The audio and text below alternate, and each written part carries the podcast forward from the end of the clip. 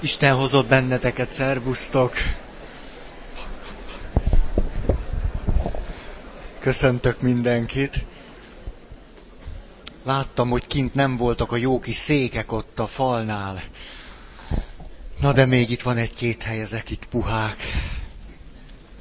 Egy gyors ismétlés, nem akarok hosszan visszanyúlni, csak az előző 25 pontra, mert 25 pontban foglaltuk össze azt, amit mondjuk 250-ben is leírhattunk, vagy elmondhattunk volna, hogy Alice Miller szavával élve a fekete pedagógia által milyen féligasságok, sőt, adott esetben, és Alice Miller ezt nagyon aláhúzza, nem is féligasságok, hanem kifejezetten hamisságok, hazugságok és téveszmék azok, amelyek az igazság köpenyébe öltözködnek, és aztán meghatározzák a nevelésről alkotott gondolatainkat, illetve azt, ahogyan a gyerekek látják a szüleiket, ahogy a szülők maguknak különböző kijelentéseket követelnek, és ahogyan a szülők látják a gyerekeiket. Gyere Sándor, jöjj át előttem. Az külön megtisztelő, hogy a film szemle helyett itt vagy meg Sándor filmrendező. Na, ennyit a gyónási titoktartásról. De ezt még nem gyónta meg nálam, úgyhogy... Na szóval, tehát volt ez a 25 pont. Ugye van filmed? Szombaton. Nem. Ma! Azt a nem jóját. Ma és holnap. Persze, mondtad is. Na, és meg vagyok illetődve. Sándor, mi a címe? Gyere! Hirdetések a végén szoktak lenni. Nem akartam magamat hirdetni. De köszönöm szépen. Nem, nem én adtam neki a címet. Az a címe, hogy imádság. Annyit lehet még róla tudni, hogy 20 6 perc, és 7 évig készült.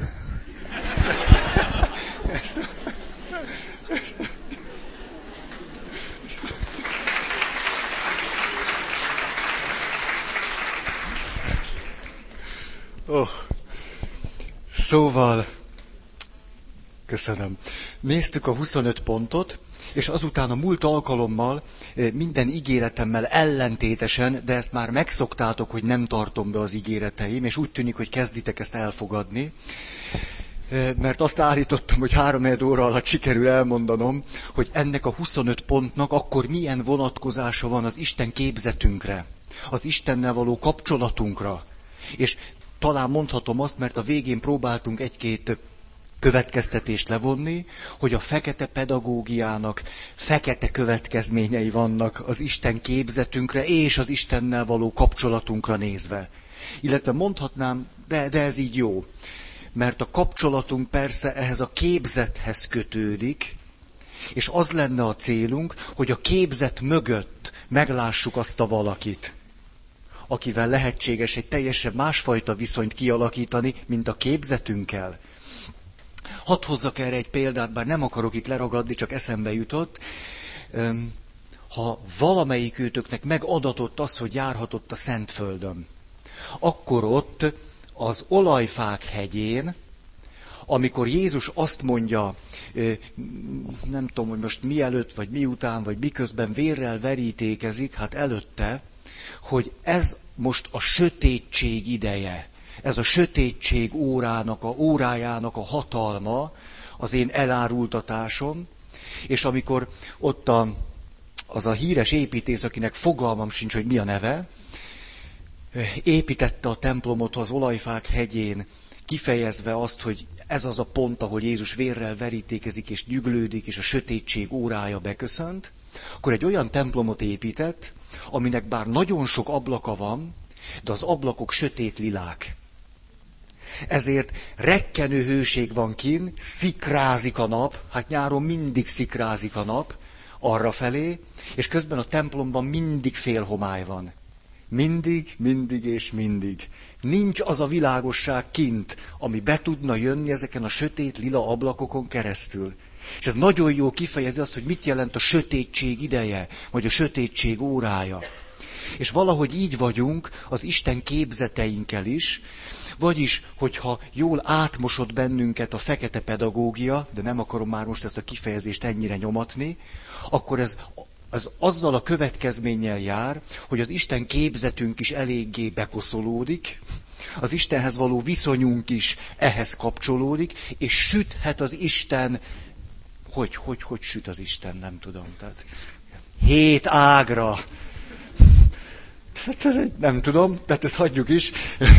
Szóval mondhatjuk mi akárhányszor, Isten a világosság, a világosság a világba jött, hogy az embereknek világítson, mondhatjuk ezt nyugodtan, ha itt a lelkünkben csupa sötét lila ablak van, amivel erre a világosságra rálátunk. Na erről beszélek. Tehát ezért gondoltam, hogy van értelme egy alkalmat szánni, bár én csak három órát akartam, arra, hogy mi a következménye az Isten képzetekre vonatkozóan a fekete pedagógiának. Hmm. Az összes ablak sötét lila lesz. Na, és akkor jöjjön megint Virginia szatír, mindjárt, mindjárt kimegyünk belőle, már elnézést, a helyes önbecsülés építőkövei hogy mit mond akkor Virginia Satir arról, hogy mit jelent a helyes önbecsülés és önértékelés, hogy milyen jellemzői vannak, és egy picit mindig a jellemzőkkel együtt próbáljuk megfogalmazni azt is, hogy mi a hozzávezető út. Ezt a kettőt mindig egyszerre próbáljuk érvényre juttatni. Ez tizen, 13 pont csak, többé-kevésbé elolvasható a család együttélésének művészete című könyvben. De így 13 pontban sehol sem találjátok, mert el kell hozzá olvasni az egész könyvet. És össze kell szedni. Nagy meló. Na most, mielőtt azonban belekezdenék, szeretnék hűséges lenni szatírasszonyhoz. Mégpedig, hogyha ő annyira hangsúlyozza, mit jelent, hogy fontos az én, fontos a te, és fontos a kontextus, amiben az én és a te van, akkor most vessük vigyázó szemünket a kontextusra. Tehát mielőtt itt belefognék a Virginia szatír felől nézve, annak a kimondásában mit jelent a helyes önbecsülés, akkor nézzük meg, hogy mi az az összefüggés, amiben a helyes önbecsülésről beszélünk.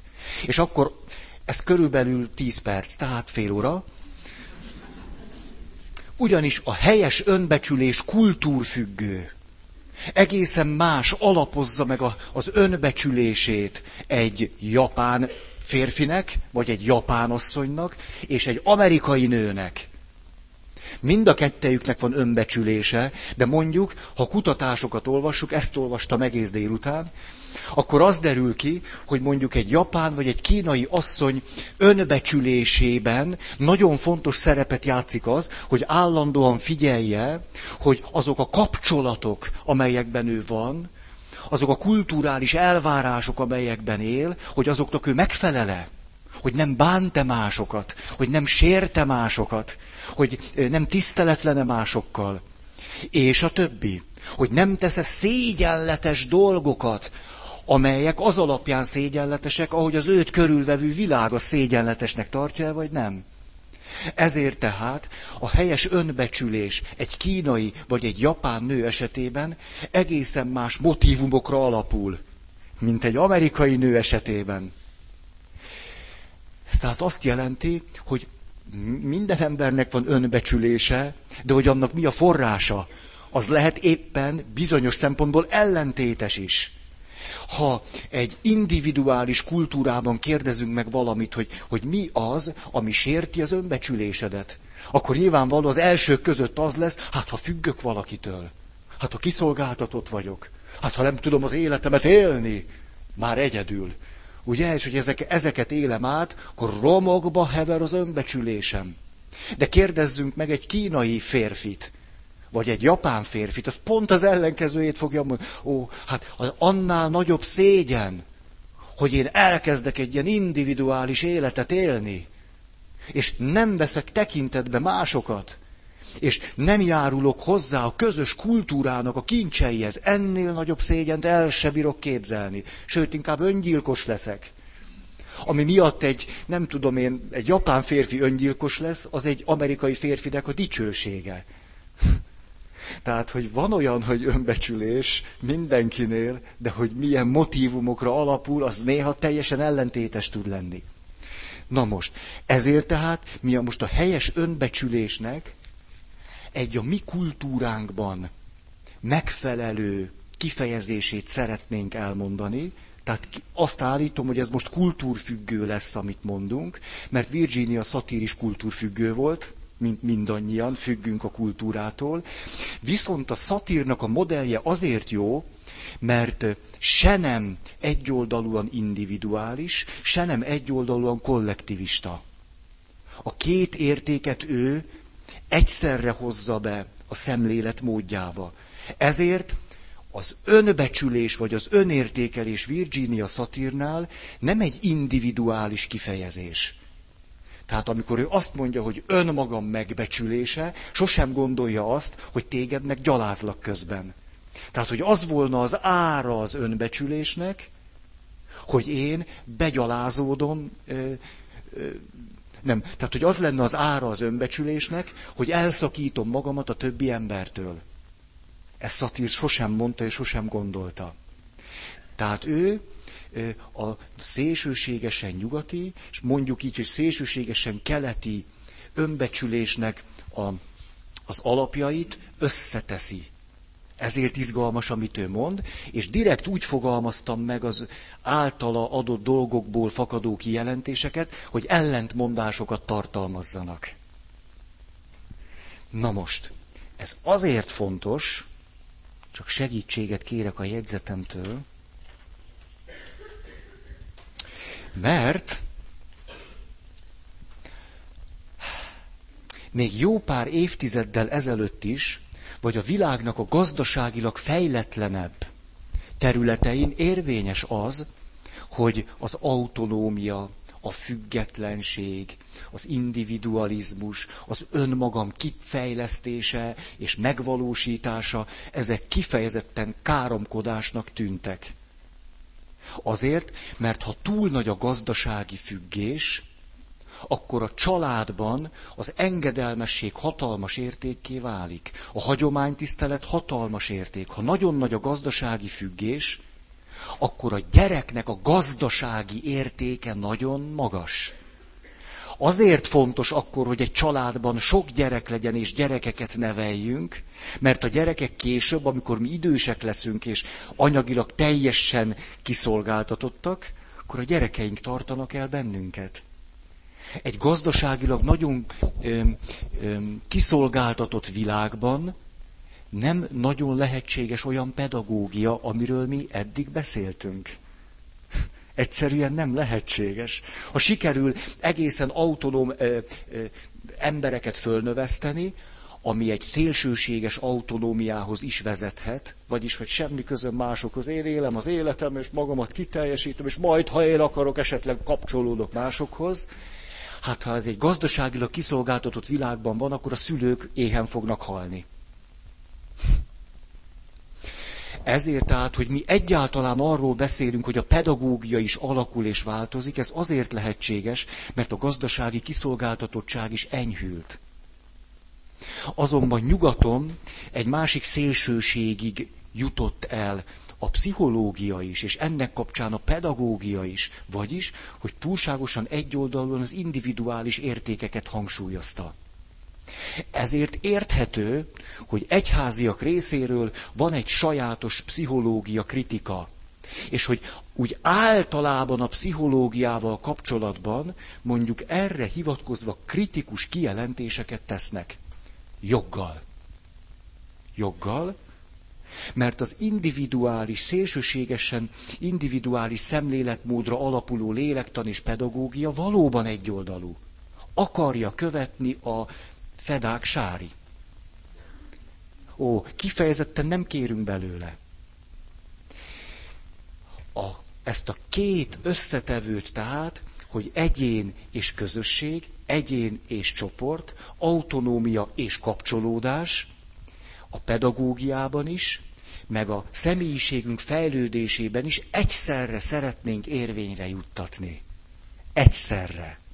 És az az érdekes, hogyha kultúrpszichológiát olvasok, akkor az derül ki, hogy úgy tűnik, mintha a globalizációnak lenne egy olyan iránya, hogy miután a gazdasági totális függőség és elmaradás azért lassan-lassan csökkenni látszik, ezért a család szerkezete és a pedagógia fő iránya is kezd ebből a teljes autoriter és a függőségen alapuló világból átmenni egy demokratikusabb szerkezetbe, ahol tere lehet az autonómiának, és nem az engedelmesség és a hála a fő értékek.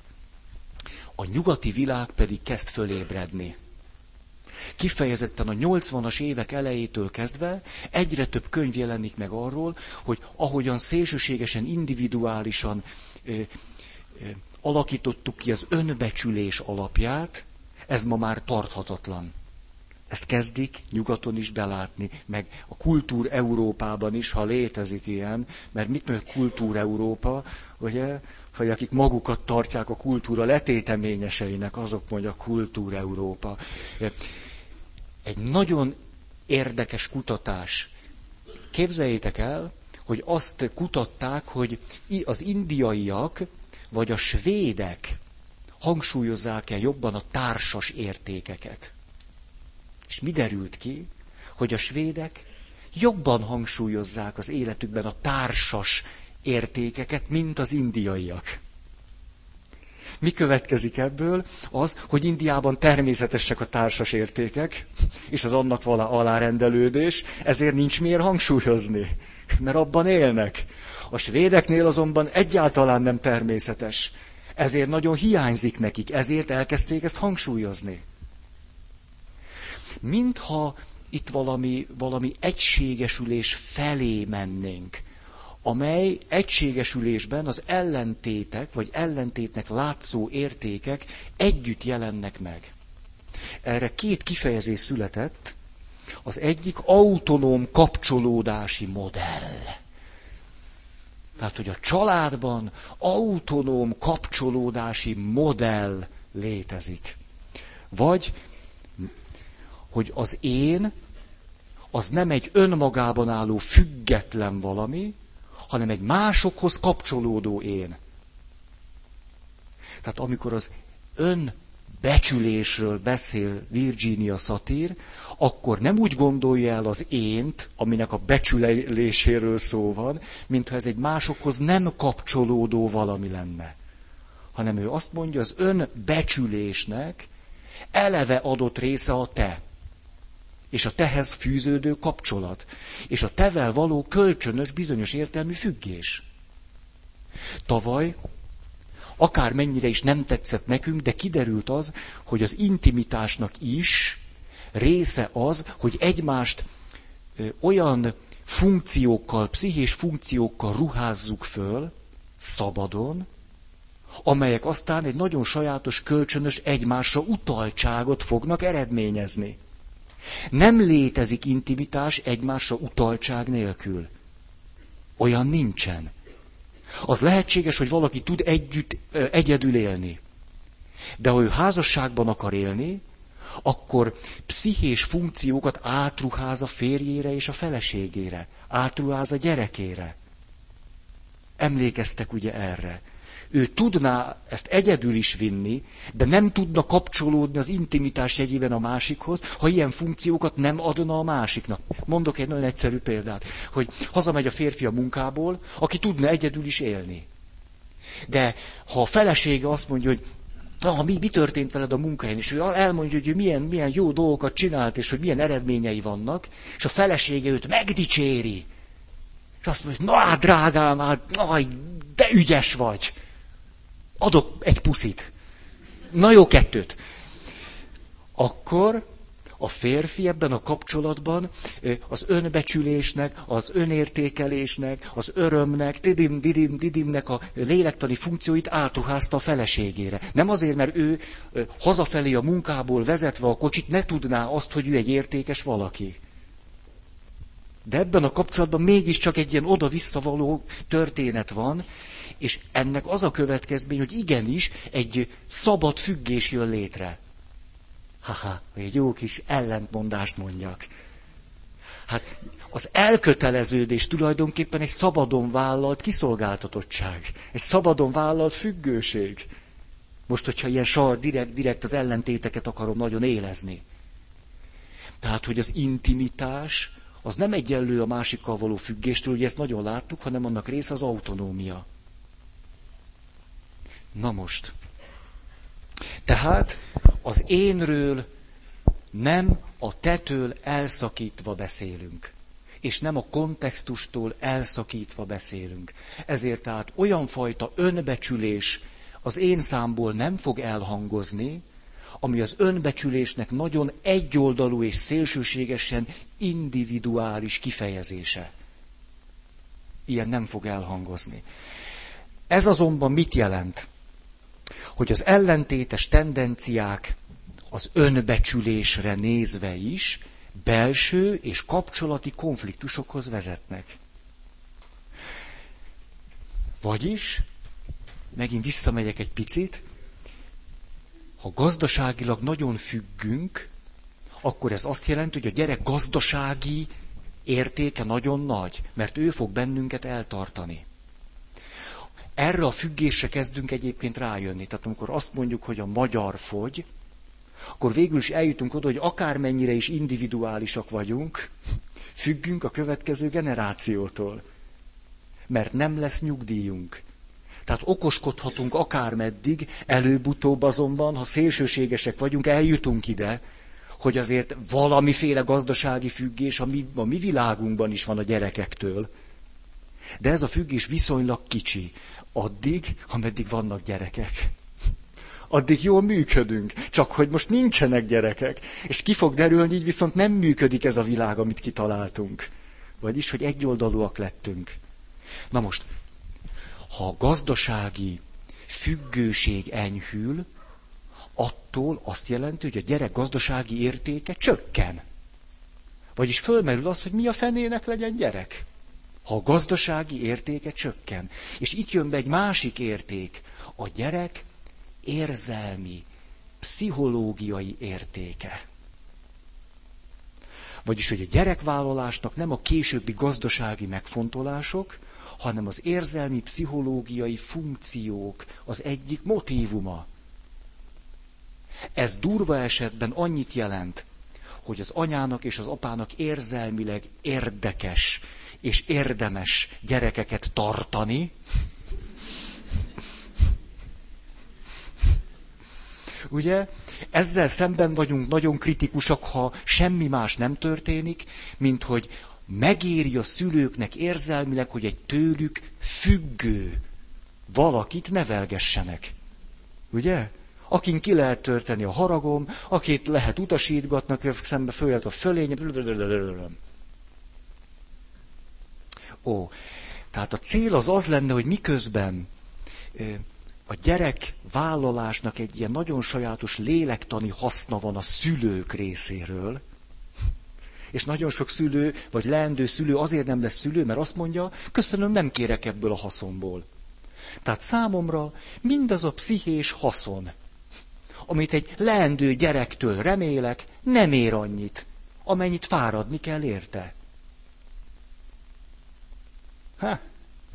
Na de az lenne tehát a cél, hogy miközben eh, hát elfogadjuk, hogy a gyerekeknek egy ilyen pszichés és érzelmi funkciója van a családban, kölcsönösen a szülők felé, és aztán a, a szülőktől a gyerek felé, hogy a közben két ellentétesnek tűnő értéket mégiscsak egyszerre juttassunk érvényre. Az egyszerre alatt azt értem, hogy egy családban, hosszú távon.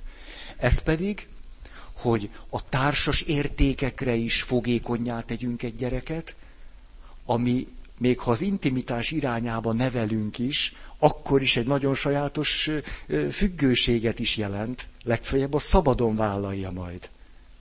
Másfelől azonban az individualizmusnak az értékeit is segítsük, az autonómiának az értékeit is kifejlődni. Most az a kérdés, hogy lehetséges-e az, hogy a gyereknevelésben segítség, egyszerre ezt a két szempontot érvényre juttassuk. Tehát a gyerekeinket egyszerre neveljük autonómiára és kapcsolódásra, elköteleződésre és saját útra, saját érték megbecsülésére és a másik tiszteletére. Hogy ez egyszerre lehetséges-e. Néhány évtizeddel ezelőtt azt gondolták, hogy nem. Ezért hajlott el nagyon az individualizmus irányába nyugat. Ma azonban éppen azt látjuk, hogy a kettő egyszerre is lehetséges. Miközben látszólagos ellentmondás, sőt kizárólagosság van bizonyos értékek között. Jaj, tudom, és jó száraz, amit mondok, nem? Jó, mondott egy jó, hogy hova kerültem. Tehát eddig voltak pöttyök, meg sztorik, meg katonaság, és Istenem, ne olvas annyit, Feri, inkább csak készülj, vagy nem tudom. Mindjárt, mindjárt, mindjárt befejezem. Csak valamit, mert ez, ez, ez fontos, fontos, és aztán utána már könnyebb vizekre evezünk. Jönnek a sztorik, meg minden. Úgy látszik, ez a kontextus, ez egy ilyen szigorú dolog, ez, ez, ez, ez, ez komoly. Szóval, az derül ki már számomra, hogy itt a nyugati gondolkozás egyoldalúságáról van szó hogy mi gondolkodunk mondjuk az ellentét kizárásának az elvében. Hogy a mi nyugati logikánk, ami a görög filozófiára épül, zárja ki az ellentéteket. Tehát ha azt mondok egy nagyon egyszerű példát, ha látunk feketét és fehéret. Most tudom, nagyon egyszerűen akarom megragadni, mit mond erre egy nyugati ember? Azt mondja, a fekete a fehérnek ellentéte. A fehér a feketének ellentéte. A fehér a feketét és a fekete a fehért kölcsönösen kizárja. Nem de? A fehér akkor tud fehér lenni, ha elhatárolódik a feketétől. És így van a feketével is. Vagyis, hogy a fehér önazonossága akkor lehetséges, hogyha megvédi magát a feketétől. És ha a fehérbe belecsúszik egy kis fekete, a fehér megszűnik annak lenni, ami. Ezért tehát a fehér és a fekete között egy ellentét feszül. Sőt, szinte harc és kibékíthetetlen, nem tudom micsoda, nem? És hogy ahhoz, hogy ezek legyenek úgy, a amik, ehhez ezeknek egymást vagy le kell harcolnia, vagy legalábbis nagyon erősen meg kell védenie magát. Ez a nyugati gondolkozás. És hogy a fehér pont attól fehér, hogy semmi fekete nincs benne. És a fekete pont attól fekete, hogy teljesen kizárja a fehéret. Így gondolkodik egy nyugati ember. Nem csoda, hogy ezért aztán állandóan azt gondolhatjuk, hogy most vagy autonómiára, individuális értékekre, a világban való talponállásra, karrierre, sikerre neveljük a gyereket, vagy pedig hát egy ilyen tutyi-mutyi kapcsolati izét lesz belőle, hogy így szeretget másokat, ja, de akkor az ez gyengeség, az tőlődöm. Mert azt gondoljuk, hogy ezeket csak így lehet látni. Mit lát egy, egy keleti ember, ha látja a feketét meg a fehéret? Na hát, ezek milyen szépen kiegészítik egymást. Na hát ez a fekete meg ez a fehér. Ezek együtt mutatják meg, hogy micsoda ellentétek vannak az életben. Na hát ennek a feketének meg a fehérnek milyen fontos, hogy kapcsolódjanak egymással, különben milyen rettenetesen egyoldalúak külön-külön. Na hát ez a fehér, hát ebben semmi fekete nincs. Nagyon szüksége van a feketére. Hát ez a nyomorult fekete, Hát ez éhen pusztul a fehér nélkül. Hát kiállt segítségre, hogy fehér, fehér, gyere, mert csak fekete van bennem. A keleti gondolkozás az ellentéteket nem kizárja, nem ellenségnek látja, nem hanem épp az, hűha, hát ezek, ezeknek mennyire szükségük van egymásra, hát ezek, ezek Ó, tehát most a hardware-ről beszéltem. Ugye egy nyugati ember gondolkodik abban, hogy férfi és nő örök küzdelme. Ez egy, ez egy, ez egy teljes, ez a nyugati hardware, tehát hiába egy, egy férfi agyába akármilyen nőt eresztünk be, nem képes más, az más, az különböző, az, az, és akkor ennek aztán lehetnek ilyen humoros megnyilatkozása, hogy ugye a férfi és a nő küzdelmének az az alapja, hogy mind a kettő mást akar. A férfi a nőt, a nő a férfit. Ez a bajuk, hogy örökösen mást akarnak. De ez egy nyugati gondolat, egy keleti férfi agyába beeresztünk egy nőt, szóval, hú, hát így vagyok egész. Ha, ha nem mondják, hogy állandóan tusakodni kell ezzel a más valakivel, hanem hogy enélkül a más valaki nélkül én nem vagyok az, aki vagyok. Mert hogy én szeretnék egész lenni, de egész csak azzal a más valakivel tudok lenni. Oké okay ez? Hát persze, hogy oké, okay, mert nincs benne semmi nehéz. Még én is megértettem. Pedig én második gimnáziumban csak hármasaim voltak. A kettesek mellett. Tényleg így volt. Nem volt se négyes, se ötös. Tényleg, ez a, a szent harmónia, kiegyenlítettem a jegyeket. A keleti gondolat olyan mélyen átjárt, hogy ne. Most van ötös, kettes, nem, nem. Na, ez alatt most akkor tehát azt értem, hogy úgy tűnik, a hardveren is változtatni kell. Tehát azon, ahogyan úgy egyáltalán elkezdünk gondolkodni valamin. Ahogyan úgy egyáltalán fölvetjük a kérdéseket. Már ezen is változtatnunk kell.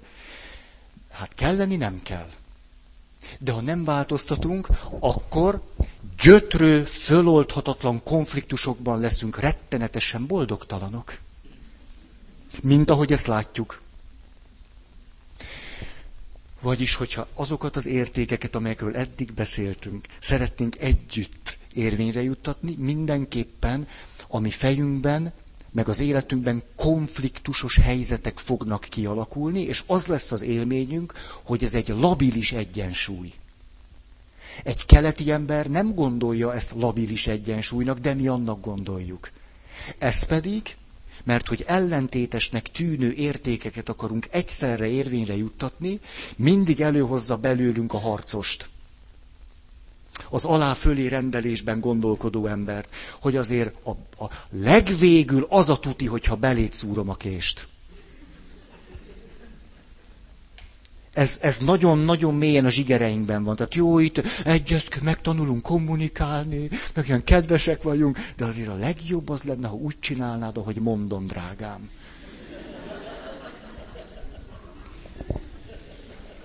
És ezen, a, ezen az ereinkben folyó attitűdön változtatni a rettenetesen nehéz. Mert, na, ezt muszáj volt elmondani, mert hogyha az önbecsülésről beszélünk, akkor én most nagyon tudatosan ellentéteket fogok mondani, hogy mi a helyes önbecsülés, és hogy az önbecsülés nem individuális értelemben gondolom. Mert hogy én nem is gondolom se, hogy csak a szatírasszony. Én csak tanulok tőle. Megszomjaztam. Ez a kontextus kitikkasztott. Ami Nincs három kezem.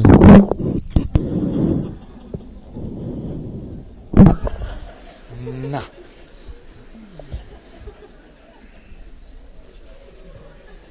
Más is használja, András? Mert ez már nem steril.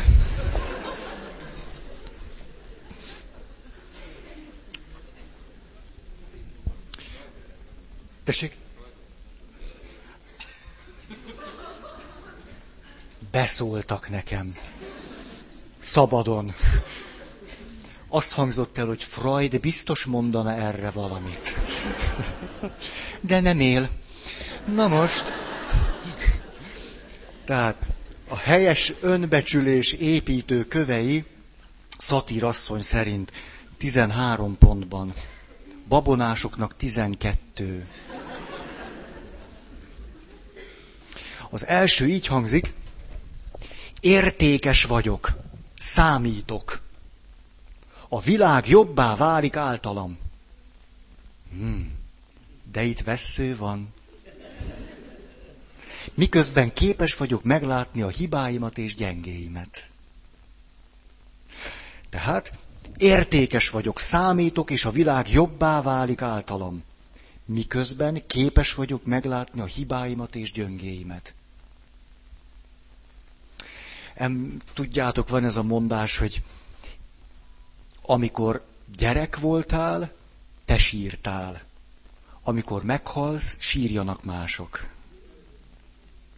Ugye ez ilyen csúnyának, ilyen gonoszkodónak tűnik, de nyilván az van benne, hogy, hogy éljél olyan értékes életet, hogy érdemes legyen téged megsiratni. Gondolkodtatok, szoktatok em, fantáziálni a temetésetekről? Nem. Nem vagytok ennyire nekrofilek, mint én. Nekem ez eszembe szokott jutni. Komolyan. Van bennem egy enyhe nekrofil tendencia. Hogy?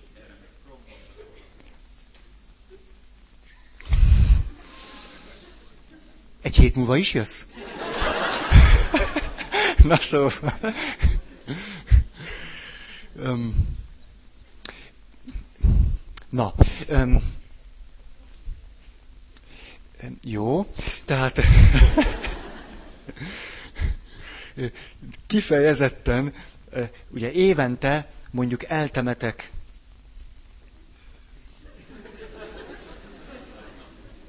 Hát így hány naponta, olyan, olyan száz embert temetek évente.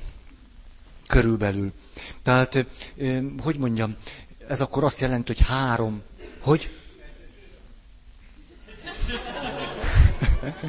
Tehát, hogyha száz embert kellene eltemetnetek nem naponta, tehát úgy évente, azért valahogy meg kéne barátkozni ezzel a, ezzel a dologgal, nem?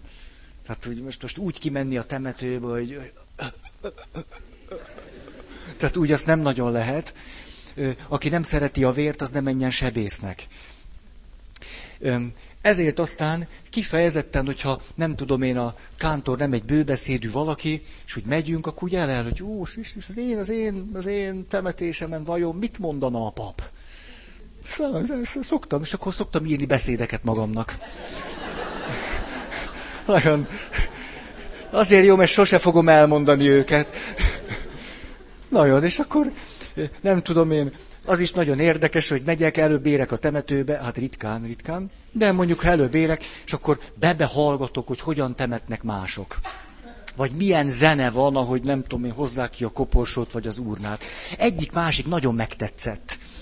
Komolyan most két zene között ingadozok, hogy melyiket szeretném én, nem, mind a kettő nagyon jó. Nagyon, nagyon. És, de mire meghalok, biztos egy harmadik fog tetszeni. De akkor már nem fogok élni. Ja, papoknak végrendeletet kell írni. Képzeljétek el? Kötelező. Te úgy szabadon írok, vagy nem írok. Nekem meg kell? Igaz, nem tettem még meg. Na, szóval úgy élni, hogy azt tudjuk, hogy több lett a világ, miután elmentünk. Kicsit több lett. A, ez akkor azt jelenti, hogy egy helyes önbecsülés nem a másik lenézése árán történik. Mert úgy is lehet önbecsüléshez jutni, egy aláfölé rendelő, individuális, kizárólag a versengésen alapuló, na most majdnem mondtam jelzőket, tehát Max Weber, protestáns etika és a kapitalizmus szelleme, érdekes olvasmány. Szóval lehetséges egy helyes önértékelés és önbecsülése jutni úgy, hogy annak nem ára a másik lenézése és leértékelése. Hogy nem azáltal erősödök meg, hogy téged állandóan magamnál kevesebbnek kell, hogy tartsam hogy mindig egy összehasonlítás legyen a föltétele annak, hogy magamat értékesnek tudjam látni. A, a, nyugati világnak ez, egy, ez, ez szerintem egy tragédiája. Tehát, hogy miközben így az önbecsülés, így a önmegvalósítás, ez állandóan mások vére árán történik. Kicsiben és nagyban. Ez szerintem szörnyű. Na. A, azt mondja Szatír, egy szép gondolatmenetet csak úgy elmondok. Azt mondja, ha, ha van önbecsülés, helyes, akkor ez azt jelenti, hogy tudunk és merünk változni. Nem kell merevnek lenni, nem kell, hogy mindig nekem legyen igazam. Ha az ember tud változni, akkor és helyes önbecsülése van, akkor nem követel túl sokat a környezetétől. Ugye se legyőzni nem akarja őket, se azt nem akarja, hogy a környezete őt állandóan magasztalja, meg nem tudom mit csináljon, mert hogy van, van helyes önbecsülése. Ezért nincs túl sok elvárása a környezete felé. Ha ez így van, akkor ennek az lesz a következmény, hogy mernek benne bízni. És ő is szabadabban tud bízni másokban, mert nincs annyira kiszolgáltatva másoktól. Ez azt jelenti, hogy növekszik ennek arányában a szeretet, a bizalom arányában, csökken a félelem. Ha csökken a félelem, könnyebben tudunk együttműködni. Mert nem kell rettegni egymástól. Ha könnyebben tudunk együttműködni, akkor önmagam és a másik megismerése is elmélyül. Milyen szép, tehát, hogy az önbecsüléstől szatír az, hogy eljutott az együttműködésig. Tehát, hogy egy helyes önbecsülés éppen, hogy megerősíti az együttműködést. Mert annak az alapjait teremti meg. A bizalommal, a félelem csökkenésével, és mi volt a harmadik? A f... Rosszat mondtam? Nem. Jó. Na, kettő. Bízom saját alkalmasságomban, nem tudom, kompetenciámban, vagy rátermettségemben, de tudom, hogy másokra is szükségem van az élethez. Tehát bízom saját alkalmasságomban, de tudom, másokra is szükségem van az élethez. A kettő együtt. Moreno, aki a pszichodrámának az atya, ő azt mondja, hogy ha az embert akarjuk leírni, akkor erre a legjobb kifejezés az úgynevezett szociális atom. Ez nagyon érdekes, hogy egy atom, de szociális. Vagyis, hogy a szociális atomodat, ha meg akarod nézni, az úgy néz ki, és akkor erre mondhatom, hogy ez vagyok én, attól atom, hát most így nagyon egyszerű, ez a legkisebb egység, tudjuk, hogy nem ez a legkisebb, de hogy mindegy, hogy én vagyok a középpontban, és hozzám kapcsolódnak a számomra fontos emberek. És amikor ezt le tudom írni, hogy én és a számomra fontos emberek együtt, ez az én amit úgy hív Moreno, hogy szociális atom. És akkor azt mondja, hogy ha az ember körül eltűnnek azok a fontos személyek, akikhez kapcsolódik, akkor bekövetkezik a szociális halál. Az az ember halála. Nem biztos, hogy rögvest biológiailag, de aztán úgy is, természetesen. Na tehát, hogy bízom a saját alkalmasságomban, de tudom, másokra is szükségem van. Ez akkor azt jelenti, hogy az önbizalmam nem a hierarchikus, az alá fölé rendelő szemléletet erősíti. Mert erre nincsen szükségem. Hanem az önbizalom a kapcsolati tendenciákat és kompetenciákat erősíti. Ez nagyon jól hangzik, nem? Tehát minél egészségesebben bízok magamban, annál árnyaltabb és gazdagabb és együttműködőbb kapcsolatokra vagyok kész, alkalmas, és közben motivált is. És a kettő nem, hogy nem zárja ki egymást. Tehát az, az önbizalom és önértékelés nem az elhatárolódás révén történik. A, mikor csoport dinamikát tanulunk, akkor az elsők között a, szokott az lenni, hogy mi az, ami egy csoportot megerősíti. A csoportot megerősíti, ha van saját neve. Ugye, hogy tudjuk, hogy mi vagyunk a csipet csapat. És akkor mi vagyunk a keddiek. Ugye, te is keddi vagy? Igen! Ez nagyon megerősít bennünket. A, aztán, ha van zászlónk, hol van a zászló? Az kell. Plöm, plöm, plöm, plöm, és akármilyen furcsán is hangzik, a csoport kohéziót nagyon megerősíti a közös ellenség. Ha oszd meg és uralkodj. Ha az önbecsülésnek egy árnyalt, árnyalt, különbözőségnek tűnő dolgait is egyben megvalósítani nem tudó szemléletében vagyunk, akkor az önbecsülés, az önértékelés mindig, mindig el fog kanyarodni ebbe az irányba. katolikus vagyok, ezt nagyon élvezem, szemben veled, mert egy protestáns vagy. És az, az nulla, protestáns, micsoda, 16. század, ne rögtest ki magad. Most, és természetesen fordítva is lehet, azt mondja, katolikus vagy, búcsú cédula, gratulálok, ja, nagyszerű. Tehát, tehát, hogy a másik gyalázás és tidim-tidim révén nagyon meg tudunk erősödni. Hát nem így történik az osztályban, a gimnáziumban. Van egy osztály, egy külön, nem fakkok, hanem mik azok? Klikkek. Ez, ez. Ugye vannak külön klikkek, és akkor a, a serdülők ezen, ezen problémáznak, ah, ez rossz ez az osztály, nincs egység, meg minden. Mindaddig, ameddig nem jön egy szívből utálható osztályfőnök. Ugye? És elmegy a jófej osztályfőnök, és jön egy kibírhatatlan, autoriter, és az osztály úgy összeugrik, mint az ember szájába a nyál. Citrom láttán. Tehát ilyen pavlovi reflex-szerűen a csoport kohézió, és egyszer csak ezek a tanulók, akik egyébként tök mások, és utálták egymást, olyan egységesek a tanár utálatában, hogy rájönnek, hogy mégiscsak van azért valami közös bennünk. Valami csak összetart minket. Családdinamika ugyanez. Ezért van, hogy minden családban, ha az önbecsülés ilyen alapokon áll, ilyen aláfölé rendelő, mindig kell, hogy legyen egy bűnbak.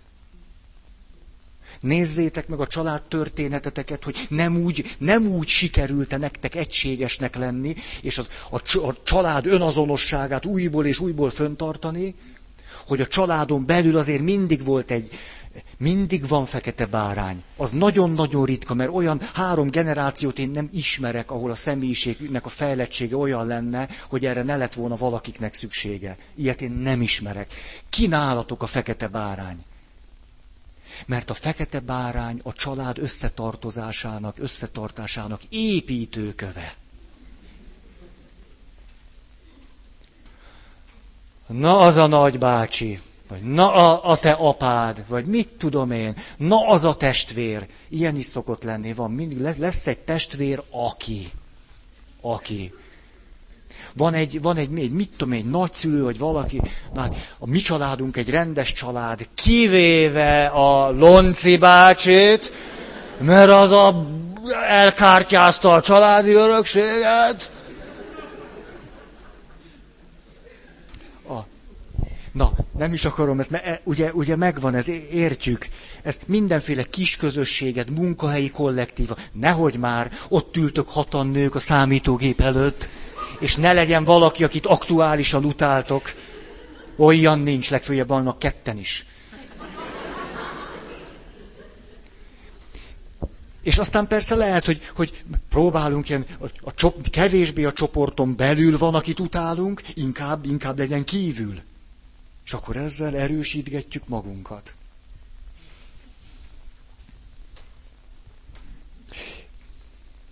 Jó?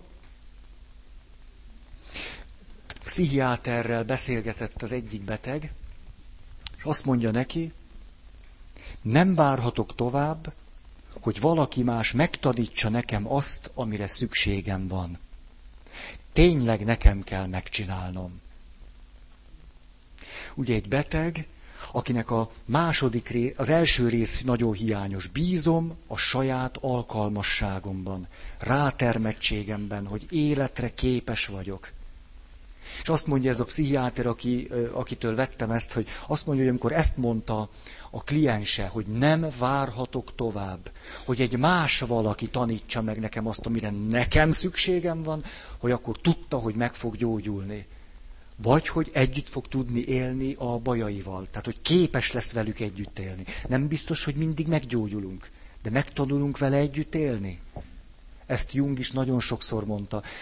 A legtöbb neurózis semmiféle terápiára meg se nyikkan. De ha megtanulunk vele együtt élni, kifejezett érettségre tudunk eljutni. Oké? Okay?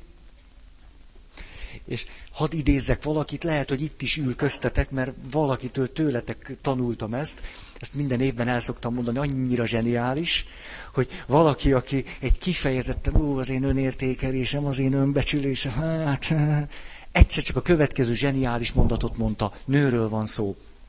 Azt mondja, Feri, rájöttem valamire. Nem a pasi hozza a boldogságot, hanem a boldogság hozza a pasit. Ah, micsoda, a női kompetenciának ez olyan fölismerése, ah, gyönyörű. Ah, és, és így is van. Tényleg, hát egy boldog nő, hát ez, ez, ez mint a király kisasszony, na ki legyen, melyik legyen? Egy nő, aki meg távcsővel lehet látni, hogy a körmeit mereszt, hogy melyik pasit nyelje el, hát attól meg mindenki menekül. Nem így van? Ó, dehogy nem. Hát azért a férfiaknak a vadász ösztönére is gondoljunk. Nem, tehát egy... Na jó van.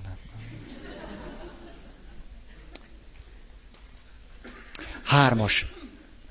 Tudok segítséget kérni, miközben bízok a döntéseimben. Nekem ezek tetszenek. Tehát bízok a döntése, tudok segítséget kérni, miközben bízok a döntéseimben. Az, hogy bízok a döntéseimben, nem azt jelenti, hogy én mindig jó döntéseket hozok nem ezt jelenti, hanem hogy szabad vagyok arra, hogy hozzam a döntéseimet. És ha tévedek majd, akkor azzal is tudok valamit kezdeni. Szabad nekem dönteni, és tévedni is szabad. És hogy miután kompetens vagyok, ezért a döntéseim azért általában jók is szoktak lenni. Vagy hamar be tudom látni, hogyha korrigálni kell. Ezért is merek dönteni. Plöm, plöm, plöm. A szélsőségesen individuális önbecsülés kizárja azt, hogy ő segítséget kérjen.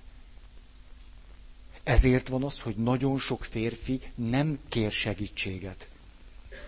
Mert egy individuális nyugati kultúrában, ráadásul egy férfi szocializációtól sújtva, a legnagyobb ciki és szégyen segítséget kérni. Inkább beledöglik. Olyan, olyan gyönyörűeket tudtok nekem mondani férfiak, hogy mondjátok, én, na egyszer el, el, eljöttem egy előadás, én, én nekem semmi bajom nincs. Három előadás múlva, hát lehet, hogy talán velem se stimmel minden. De majd megoldom. Három előadás múlva. Hát lehet, hogy velem se stimmel minden, de majd megoldom egy év alatt. Töm, töm, töm, most nem mondom az összes részletet. És akkor végül, végül, hogy sokszor évtizedekbe kerül, míg valaki mer segítséget kérni, és nem gondolja azt, hogy az önbecsülését totálisan alássa. Nem szomorú egy olyan önbecsülés, amiből ki kell zárni azt, hogy segítséget kérjek valakitől? Ebből a szempontból a nők sokkal egészségesebbek. Úgy tűnik. De nem biztos, hogy így van. Ó, ezért például én egy, egy ilyen nagyon kiszolgáltatott, önbecsülésű ember voltam régebben. Nagyon tele voltam szorongással, szégyennel, csöpögtem a neurózistól. Így, ahogy mondom, a szó szoros értelmében. És a, egy orvos mondta ezt egyszer nekem. Tényleg, mert mente, mente ilyen vizsgálat volt. És hát izzadtam, mint az állat. Vagyis, mint egy neurotikus ember. És, a, és akkor rám néz, és így csurgok az izzadságtól, és azt mondja, aztán neurózis. De, de ugye, ugye pusztán, hogy jaj, most mit csinál a doktor bácsi, majd fájni fog a Ferikének, ugye, ettől teljesen oda voltam. És a,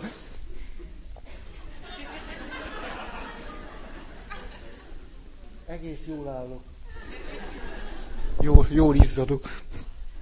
Jaj, kaptam egy ilyet, tessék. Pedig nem is ezt használom. Aloe vera. Na. Nő, tehát egy nőről van szó. Legalább ennyi, nem? Hónajszex. Na. Na most,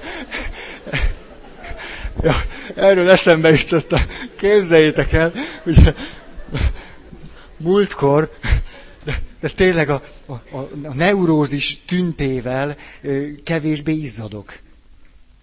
De tényleg összefüggés van, tehát nem, nem vagyok állandóan berezelve, besózva, beijedve, nem tudom. A, múltkor beszéltem a szex szerelem családról, ugye, mint az egyetlen mű, ami, ami hát segített nekem. Most már nem ejtem ki ezeket a csúnya szavakat, hogy miben.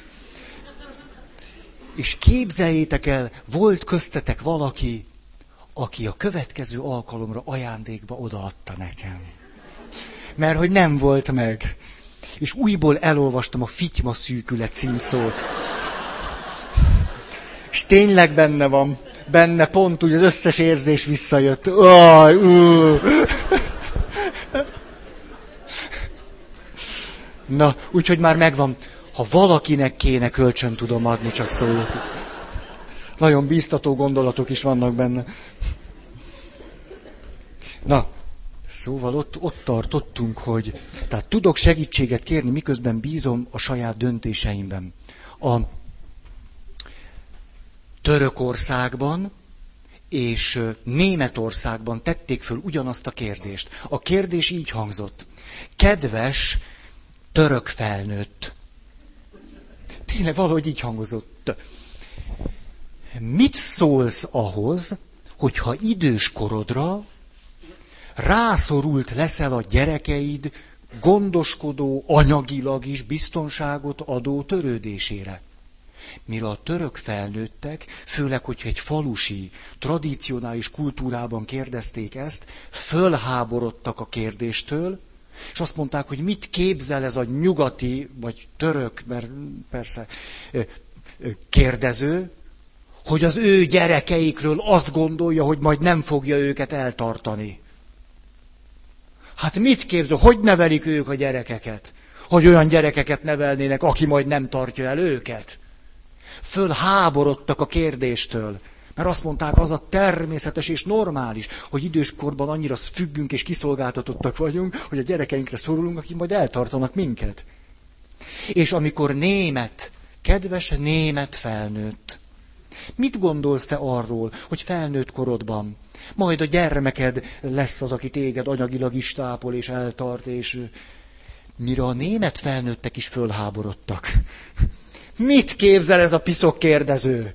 Hogy ő nem tud, nem tud olyan karriert csinálni, hogy ő nem tud úgy megállni a lábán, hogy majd pont a gyerekére fog rászorulni? Nincs az a pénz. És tényleg nincs. Tehát az a pénz nincs, mert van neki saját. Tehát, hogy ami az egyik kultúrában szégyen, a másikban az ellentéte a nagy szégyen. Ezért tehát kiszolgáltatottnak lenni, és ilyen értelemben segítséget kérni egy tradicionális török faluban, maga az evidencia. Nálunk meg, ki ne derüljön. Hát nálunk a pénz az egyik legnagyobb tabu. Azt, ezt, ezt mondtam már, úgyis csak mondom, mondom megint, hogy kiderült az a kutatásokból, hogy Magyarországon, ez a 2000 év körül volt ez, a szexualitásnál nagyobb tabu a pénz hogy ki mennyit keres, és mivel keresi, és, és abból hogy él meg, és Azért, mert a mi világunkban az önbecsülést nagyon-nagyon negatívan érinti. E, van egy, egy nagyszerű házas csoport, akikkel együtt vagyok nyolc éve, kilenc. Együtt fejlődünk. Nagyon tök buli. És a tehát kifejezetten nagy bizalmi légkör, nagy összetartozás, mit tudom én micsoda. És előkerült a pénztéma. Többször is. És rögtön volt valaki, tudtunk nagyon nyíltan beszélni erről, de kifejezetten mielőtt belementünk volna a témának a személyes részébe, a, ez a házas csoport úgy döntött, kifejezetten baráti kapcsolatok, bizalmi légkör, egy tuti csoport, hogy ne kelljen elmondani, hogy ki mennyit keres. Hogy azért ezt ne kelljen megmondani. És volt köztük valaki, aki azon tűnődött, hogy most a 5-6-7 gyerekét el tudja tartani abból a fizetésből, ami van neki, vagy pedig menjen bele ebbe a multinacionális cég, nagy lóvé, gályarapság. És, és azt kérte a többiektől, hogy ha nem is mondják el nyíltan, hogy ki mennyit keres, megtennénk-e azt, hogy mindenki egy kis papírra fölír egy számot. Hogy ő be tudja lőni. Hogy a többiek nagyjából mennyit, mennyit visznek haza, és azért, hogy a tárgyaláson ő tudjon egy olyan pénzt mondani, amit még el fognak fogadni, de ami nem is röhelyes.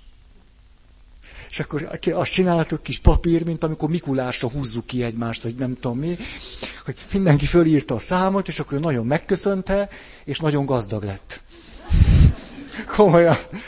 Na, tehát, hogy még egy ilyen csoportban is anonim módon mondták el az emberek, hogy mennyit keresnek. És ez az önbecsüléssel nagyon-nagyon egyértelmű összefüggésben van. Azt, na most még egy. Azt tudjátok, hogyha egy férfi Magyarországon egy évnél tovább munkanélküli, abban a személyisége már komoly változást szenved. Egy év munkanélküliség elég, hogy másképp lássa önmagát, a családját, a világot, az értékét, a fontosságát, a céljait. Egy év. Hát akkor egy-két év az utcán, mit vártok tőlük? Nem kell szájharmonikáznia, hogy adjál neki egy százast. Nem kell a feje tetejére állnia. Gőzünk sincs, hogy micsoda sérülések vannak egy, egy tél után. Ezt is szoktam nektek. Tudjátok, hogy hajléktalan szálló laktam egy évet, van némi élményem erről, mit jelent hajléktalanokkal beszélgetni, és az egyik egy olyat mondott, azt sose felejtem, most elmondom nektek, és 50 egyszer mondom, hogy ti se fogjátok elfelejteni. Azt mondta, ide figyelj Feri, ha te egy telet végigcsinálsz az utcán, én becsókolok neked. Ez egy iránymutató mondat. De ez engem nagyon sok mindenre tanított meg. Arra, hogy, hogy ha, ha valaki egy telet kibírt az utcán, annak szabad innia. Én annak megengedem. Hát hogy bírja ki másképp? Alma lével, vagy hogy? Mit, mit, mit gondolunk mi a, a 21 fokos lakásunkban? Adok egy százas, de aztán ne bort vegyem belőle. Igen, tényleg. És a mitől lesz melege? Hát, na, na jó.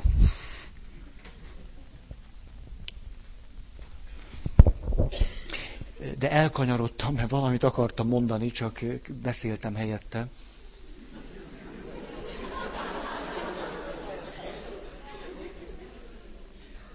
Ja, a személyiség változása, ez az. Megvan a pénz, köszönöm. Jaj, a pénz. Mindjárt befejezzük hogy mindenféle kutatásban totálisan egyértelműen az derül ki, hogy ha a férfi kevesebbet keres, mint a felesége, az a mi kultúránkban a férfiak számára hihetetlenül önbecsülést romboló dolog. Ebbe a mi világunkban egy férfi belebetegszik. És ennek aztán különböző formáit mutatja. Tehát akkor lehet, hogy alkoholista lesz, lehet, hogy elkezdi szekálni a feleségét, lehet, hogy keres egy másik nőt, akivel szemben ő nem tudom én mi lehet, vagy egyszerűen csak depressziós lesz, vagy nem tudom én mi. Ez nagyon... Nem, nem... Na. Hú, ez egy nagyon, ez egy, ez egy rettenetesen szíha. Akkor megtudom, valahogy jön egy férfi, és elmondja, hogy így, és most a felesége már többet keres, akkor tudom, hogy nehéz helyzetben van. Ha ő neki egy Virginia szatír szerinti önbecsülése lenne, akkor ez nem lenne baj. De egy ilyen alá-fölé rendelő, individuális önbecsülésben ez katasztrófa. Ha valakinek van egészséges önbecsülése, akkor az a férfi simán megteheti azt, hogy elmegy gyesre. Ha Na, miért? Nem, ha vala, valami, valami ok ezt nagyon indokolja. Hát van ilyen. Hát miért? Volt már ilyen a történelemben. Nekem jó pár ismerősöm van, meghányták, vetették, és a férfi maradt otthon. Egy, egy pici csecsemővel kapcsolatban nem egy ideális dolog. Hát, hát nem. Hát me, me, na, mert az anyára van szüksége. Hát most mit csináljunk ezzel? De még mindig jobb, mintha egyik sincs otthon. Tehát annál rosszabb megoldás, hogy azért, hogy az önbecsülésemet el ne veszítsem, inkább én is dolgozok 10 forintért havonta. Hát akkor a gyereket sokkal jobban jár, ha otthon vagy vele. Csak hogy ezért tűnik ilyen képtelenségnek a mi kultúránkban ez, pedig, pedig nem az. Néha ez a kifejezetten a legjobb megoldás. Néha a férfi is azt mondja, hogy jaj, jaj, jaj, e, e, de szívesen maradnék most otthon. Nem? Éppen már a kiégés határán van, a búrája tele van azzal a munkával, különben is nem tudom én mi, és kapóra jönnek, ez de jó, valami más csinálhatok. A feleségnek meg pont úgy van, ő, ő meg nem akar a, a sodrásból kilépni most. Vagy pedig a negyedik gyerek után azt mondja, hogy drágám, én megbolondulok ezt a gyerekkel is itt most végig kell csinálni. Hát akkor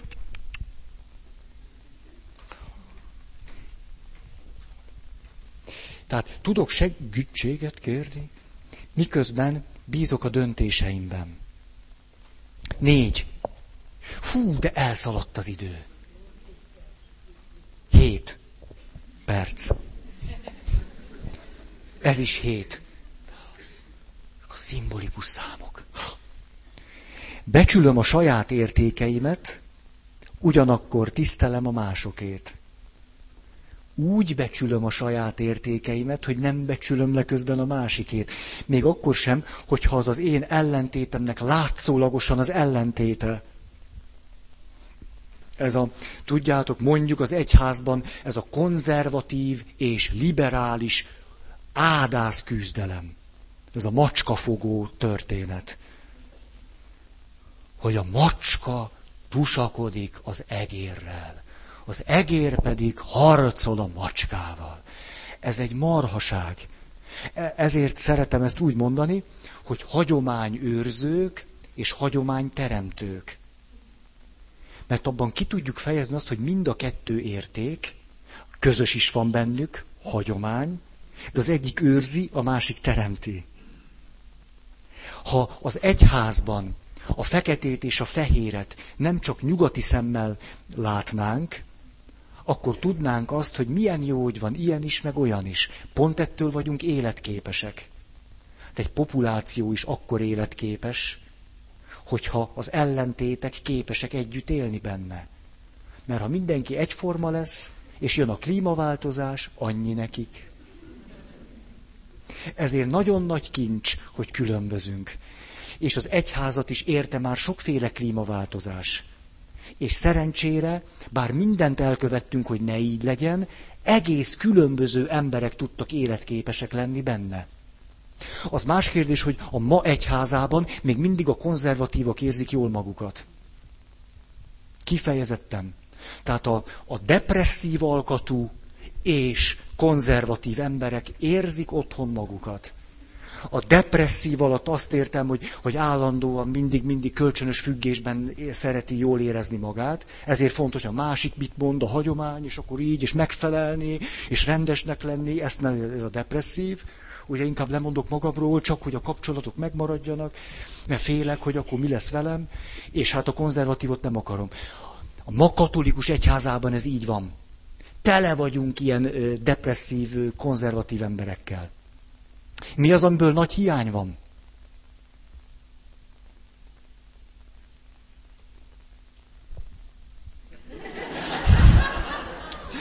A, ezért,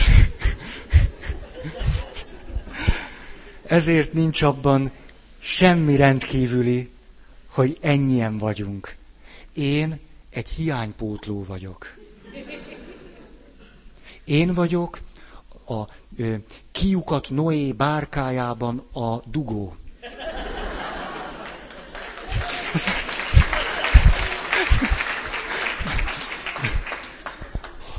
ha az egész világ olyan lenne, mint én, akkor itt egy reverendás férfi állna, és itt lennénk négyszázan. Mert akkor abból lenne ínség. Ennek egyszerűen csak egy ilyen dialektikája van. És a, ezt, ezt, ezt gondolom, ezt, ezt, ezt, ezt. És ezért, ezért szomorú voltam a múltkori előadásom után. Mert túlságosan kritikus voltam. Túlságosan is, hogy így a mások, úgy a mások. Nem tetszett nekem. Nem. Ilyen előadásra nem járok. Én. Ezért gondoltam, hogy egy kicsit most akkor valami, valami normálisabb leszek máma. Egész, egész sikerült is. A, nem, az nem, nem, nem tetszett nekem, nem, nem, rossz érzéssel mentem el. Olyan töprengtem, hogy mi, mi, mi szakadt ki belőlem, miből jött ez a, ez a dühöngés, ez a kritizálás. De nem mondom meg. A, szóval a, na, na jó.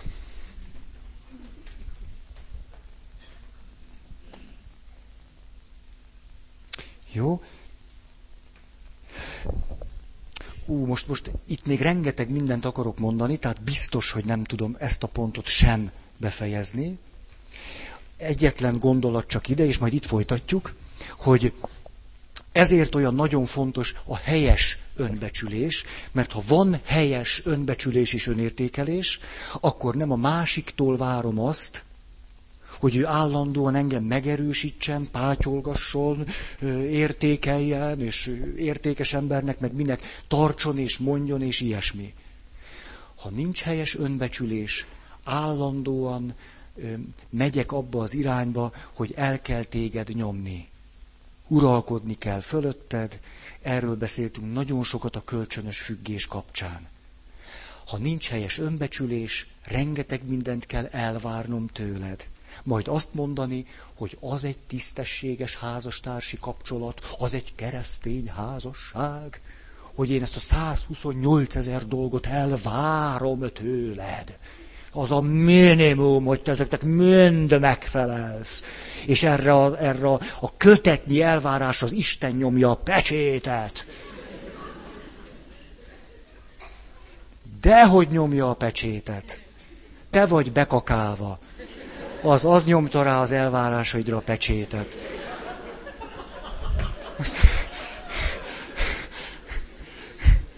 A, ahol van helyes önbecsülés, ott csak annyi elvárásom van feléd, amennyi ahhoz kell, hogy a kapcsolat működni tudjon.